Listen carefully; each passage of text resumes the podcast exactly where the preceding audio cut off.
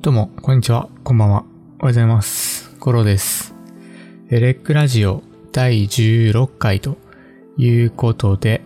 このラジオではシェアインタレストをテーマに、クリエイティブ制作、ガジェット、自己啓発などの情報や体験を発信しています。寝る前や作業用 BGM としてゆるく聞いていただけますと幸いです。ということで、始まりました、レックラジオですが、結構ね、間、空いてしまいましたね。多分2週間ぐらい空いてしまったんですけど、えー、っとね、ちょっと体調崩してたりとか、バタバタしてたのもあって、なかなかサブチャンネルとか、こういうラジオまで手が回らなかった実情があります。いや、このね、季節の変わり目、いっつも風邪ひくんですよね、僕。ちょっとね、そう、体調というか、体あんま強くないんで、この季節の変わり目は風邪ひきがちなんですけど、まあ今はもうね、だいぶ良くなったので、これからちょっとね、サブちゃんも多分上げていきます。で、質問箱からいただいてる質問とかのやつを全部ね、バーって返したやつも撮ってるんですけど、2週間か1週間ぐらい前に。ちょっとね、まだ編集が追いついていませんので、多分そのうち、多分今週中とか、そのうち出そうとは思っておるので、気長にお待ちくださいというのと、まあお便りもね、引き続き結構ね、いただいてるので、まあそれもね、ちょっとお待ちください。気長にお待ちください。はい。ということで、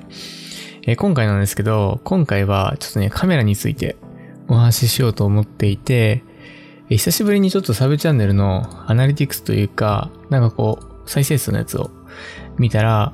α7C かな ?α7C どう思うみたいなやつが結構ね、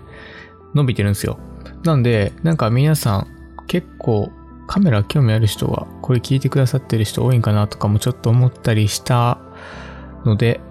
カメラの話題をちょっと喋っていこうと思います。で、その α7C の反応が良かったということは、α7C 迷ってる人が多いのかなっていうのがあって、で、α7C と競合に上がるのが多分ね、僕が今すごく使っている α7 III とかだと思うんですよね。なんで、ちょっとね、この α7 III も何年使ってるやろ発売してすぐ買ったんで、もう2、3年ぐらいかなもうちょっとかななんか使ってる気するんですけど、まあ、その α7 III の、まあ悪いところというか、使ってて微妙だなって思うところとかを、なんかシェアできたらなと思います。で、まあ最初に言っておくと α7 III はもうめちゃめちゃいいカメラです。めちゃめちゃいいカメラだと思う。まあ85点ぐらいつけたいぐらいのめちゃめちゃいいカメラなんですけど、 まあね、残り15点ぐらいの何が足りないのかっていうところなんですけど、まあ主にですね、4つぐらいあると思っていて、えーまず1つ目が操作性ですね。操作性。で、これはですね、パパッとする、撮りたい時とか、あの、とか、なんか現場とかでは結構めんどくさいというか、他のね、メーカー、例えばキャノンとか、あとは最近だところのブラックマジックのカメラ、BMPCC4K とか 6K とか、あの辺のカメラに比べると、やっぱ操作性は良くないのかなっていうふうには思います。やっぱあの辺のカメラってタッチでね、メニュー操作できるし、すごく直感的に操作を切り替えたりすることができるんですけど、ソニーのカメラって、そもそもメニュー画面でタッチできないので、その7-3とか、これは 7C にもね、共通だと思うんですけど、それがね、ちょっとね、めんどくさいというか、難しいんですよね。で、まあもう慣れたんですけど、何年も使ってるんで、まあこれを初めてソニー使う方からしたら、めっちゃつまずくポイントかなっていうのは、一つあります。慣れればまあまあまあって感じなんですけどね、この辺は。で、二つ目が、まあ、7-3はこれがあるんですけど、30分制限ですね。で、これなんですが、主に YouTube を始めてから気になりだしたポイントですね。今から言うやつは。で、操作性に関しては正直 YouTube 始める前もね、ずっまあまあまあ、あったんですけど、これから言うことに関しては YouTube を始めてからすごく感じるデメリットというか、気になったところで30分制限は結構痛いですね。なんでこの7-3は、まあ、正直その YouTube にめっちゃ向いてるかっていうと、まあ向いてないと思います。正直ね。っていうのもこの30分制限っていうのがあって、特にそのトーク系の YouTube 撮りたいとかっていう人にとっては、結構ね、喋るんですよね。やっぱ収録して、まあ喋りの上手さとかもあると思うんですけど、僕そんな上手くないので、結構カットするんですよ。いらない部分とか、すごくね、引き刻んじゃないですけど、まあ、全部パンパンパンってカットしていって、だいたい15分以内に収めたいので、メインチャンネルの方は。なんで、いつもね、30分以上撮ってるのもあるって、それをね、カットして、まあ10分とかに収めてるんですけど。なんで、そういう時に、こう30分経ったら、勝手に消えるんですよ。勝手に消える。です。これはなんかね、輸入の関係らしくて、なんか30分以上だったら、ビデオカメラとして認定されて、関税高くなるかな？そんな感じの話だった気がする。違ったらごめんなさい。なんかそんな感じだったらしいんですけど、で最近のカメラっていうか一眼とかは、この30分制限が撤廃されてるものが多くて、7C とかはね、この30分制限ないんですよ。なんですが、この7-3はこの30分制限があるので、ここは結構痛いんですよね。なんで僕も、まあ、いつもメインのトーク系撮るときは、まあ、20分とか喋って、1回切って、で、またレックしてっていうのをしなければならなくて、まあそのね、ちょっとしたあれなんですけど、めんどくさいなと思いながらいつも やってるんですけど、そう、ここ結構ね、僕の中では大きなデメリットです。はい。で、次がですね、まあ、バリアングルではないってことですね。で、これも YouTube を始め出してから気になりました。で、やっぱり別に YouTube は始めなかったらというか、普通に現場とかで、とかお仕事とかって自撮りすることないので、そのタレントさんとか以外はね。なんで、そのバリアングってそんなに僕は必要だと思ったことはなくて、チルトで十分ですしね、普通に。で、チルトの方が正直僕はちょっとね、今撮りやすいんですよ。で、ZV-1 使ってると思うんですけど、やっぱバリアングルだと軸がずれるので撮りづらいなっていうのと、ちょっとしたローアングルの時に一回パカって開かないといけないのがめんどくさいなっていうのがあって、まあこのチルト液晶だとすぐね、スッと、スッてスライドするだけでね、ローアングルも撮れるので、まあめっちゃいいんですけど、このやっぱこの YouTube となると、やっぱバリアングルの方が絶対にいいですね。なんで、自分の顔を確認できた方が、やっぱその、いいし、っていうのがあるし、まあ最近ね、GoPro も前面に液晶ついたのも、まあそういうね、需要があるからだと思うので、まあ自分の撮るとか自撮りするとかっていう用途に関しては絶対にバリアングルとかこっちね、チルトで向いた方がいいので、ここもね、やっぱ7-3にはないところですよね。でから、そして、まあこれ最後かな。最後に、えー、手ブレ補正ですね。で、7-3は一応手ブレ補正ついてて、特に写真だと気にならないというか、結構効くなっていう印象はあるんですけど、その動画の場合、正直ちょっとね、足りないというか、きついんですよね。かつ、やっぱそのフルサイズなんで、レンズもね、それなりに大きいものが多いので、動画で手ブレ補正はあんまり良くはないので、まあこれもちょっとしたデメリットかなと思います。まあこんなもんすかね。まあ、それ以外は本当にほぼ完璧と言ってはない、いいのではないでしょうかという完成度の高さなんですけど。なんで、今言った4つがあんま気にならない人にとっては、7-3は今でも全然買いだと僕は思ってます。それぐらいね、やっぱいいカメラだと思います。で、まあ、7C なんですけど、この中のうちの2つを 7C はね、解消してるんですよ。で、それどっかというと、30分制限とバリアングルですね。この2つは7-3で解消できるんですよね。なんで、7-3にした時の、7-3のデメリットというと、おそらく、まあ、手ブレ補正はそのまま一緒だと思うんで、アルゴリズムが。まあ、手ブレ補正そんなに効かないっていうところと、あと操作性ですね。操作性はおそらくっていうか、カスタムボタンが少ないので、7-3よりも。なんで、7-3よりも操作性は悪いと思います。なんです。なんで、まあでもここはね、慣れだと思うので、まあ今から、こう、買うんだったら、正直なところ C かなっていうふうには思いますね。特に僕がその YouTube 用途とかで、まあ、購入するんだったら、絶対 7C を買ってると思います。ただ、そのバリアングルっていうか、あんま自撮りしないとか、あその長尺でね、回す予定がない、30分以上ね、回す予定がない人にとっては、まあ、全然7-3でもいいのかなと思いますし、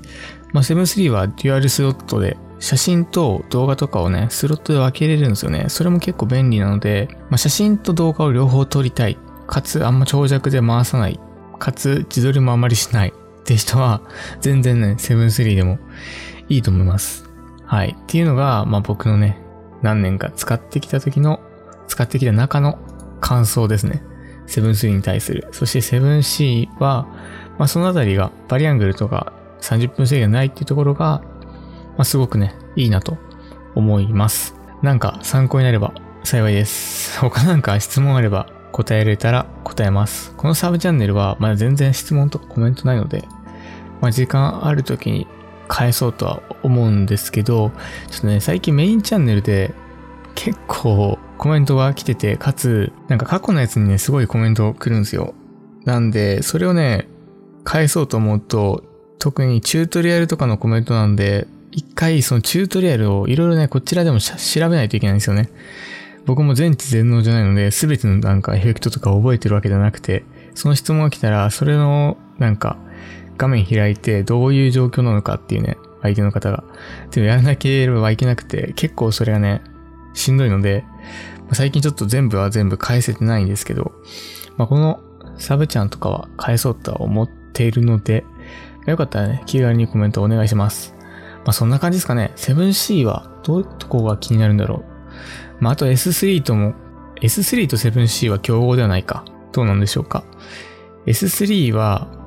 まあ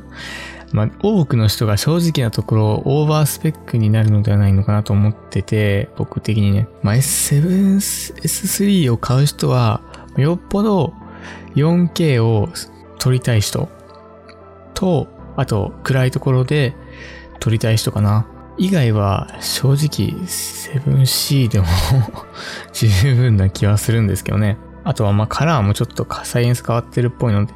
まあそのあたりのカラーすごくいじりたい人もまあ 7S3 になるんでしょうけど、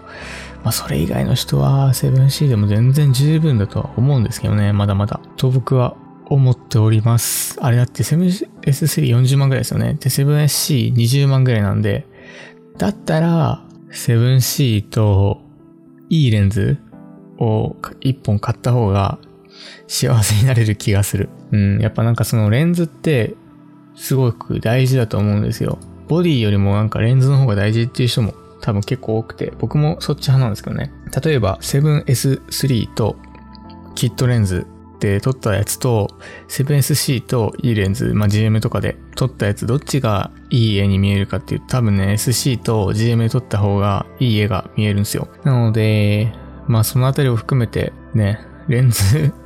にちょっとお金かけた方がいいのかな？とは思います。まあ S3 はやっぱその 4K と暗いとこでね、めっちゃ撮れるっていうのがあるので、まあそういう用途で使う人はそっちの方がね、やっぱ幸せになる気がするんですけど、まあ、ほとんどの人ってやっぱ暗い、そんな暗いとこで撮らないし、4K もね、そんな撮らない気がするんですけどね。なんか 4K 120fps ってどんぐらい重いんですかね？ちょっとデータ触ってみたいなと思うんですけど、なんかイメージ的にそのソニーのコーデックってあんま良くなくて、XAVC かな？多分 S3 も多分そうだと思うんですけど、XAVC だったっけな？それだと思うんですけど、それの 4K120 フレームとかって、めちゃめちゃ重たい気する。多分 MacBook 13インチとかだったらきついんじゃないかなっていうふうに思いますね。16インチとかからになってくるんじゃないかなっていうふうには思うぐらい多分重いと思います。多分ね。ぐらいのものだと思うので、まあ そうなんですよね。パソコンスペックも要求するし、運用のしやすさ的に言うと全然しにくいと思うので、まあどうなんでしょうか。まあそれだったら、7C と GM とかいいレンズ買った方がいいのかなっていうのは僕はちょっと思いますね。やっぱレンズって資産になるので、レンズ資産っていう風には言われてるぐらい、レンズは資産になっていて、アップデートがね、やっぱ少ないんですよね、レンズって。ボディって基本的に、まあ、ソニーとかだったら2年とかで新しいのが、シリーズが出てくるんですけど、レンズは一回そのシリーズの、例えば24、70の GM が出たとしたら、その先数年間、まあ3、4年とか、もっとブランク開くやつもあると思うんですけど、はアップデートされないんですよね。なので、まあ結構その資産として価値に残るし、昔のレンズも結構そんな値崩れ、いいレンズはね、しないので、僕の今、そのチュートリアルでとかメインチャンネルで撮ってる、部屋で撮ってるレンズはあれ、ツアイスの 55mmF1.8 なんですけど、あれも確か発売日多分あれですよ。2013年とかですよ、確か。それぐらい古いレンズなんですけど、まあ、全然使えるし、調べよう。ゾーナーの 55mm。うん、そうですね。まだだって7万8000円とか、まあ、8万ぐらいで売られてるので、うん、あんま値崩れしないんですよね。2014年か。2014年、2014年の初値が8万4000円なんですよね、価格 .com の。で、今、何年 ?6 年ぐらい経ってるんですけど、まだ8万ぐらいで売られてるというところで、まあ、全然値崩れはしないので、いいレンズって。なんで、そういうことも考えると、資産としてね、いいレンズ買っといたら残るし、全然ね、55mm の F1.8 って僕は紙レンズだと思うんですけど、長く使えるので、まあビットコインとか仮想通貨に売り買わ資産になると安定した資産になると 思います。比較対象終わってるけど、まあまあまあ、そんな感じですね。どんな感じだね。はい。ということで、僕の結論としては、7C、今からこうやったら、まあ 7C と、ちょっといいレンズを買う方が、多くの人は、まあ幸せになれるのではないのかなという結論でございます。まあ7-3ももちろんですね、今言った30分制限とかバリアングルが気にならない人にとっては、今からでも全然買いのいいボディだと思いますので、何か参考になれば幸いです。今ですね、結構喋ってるので、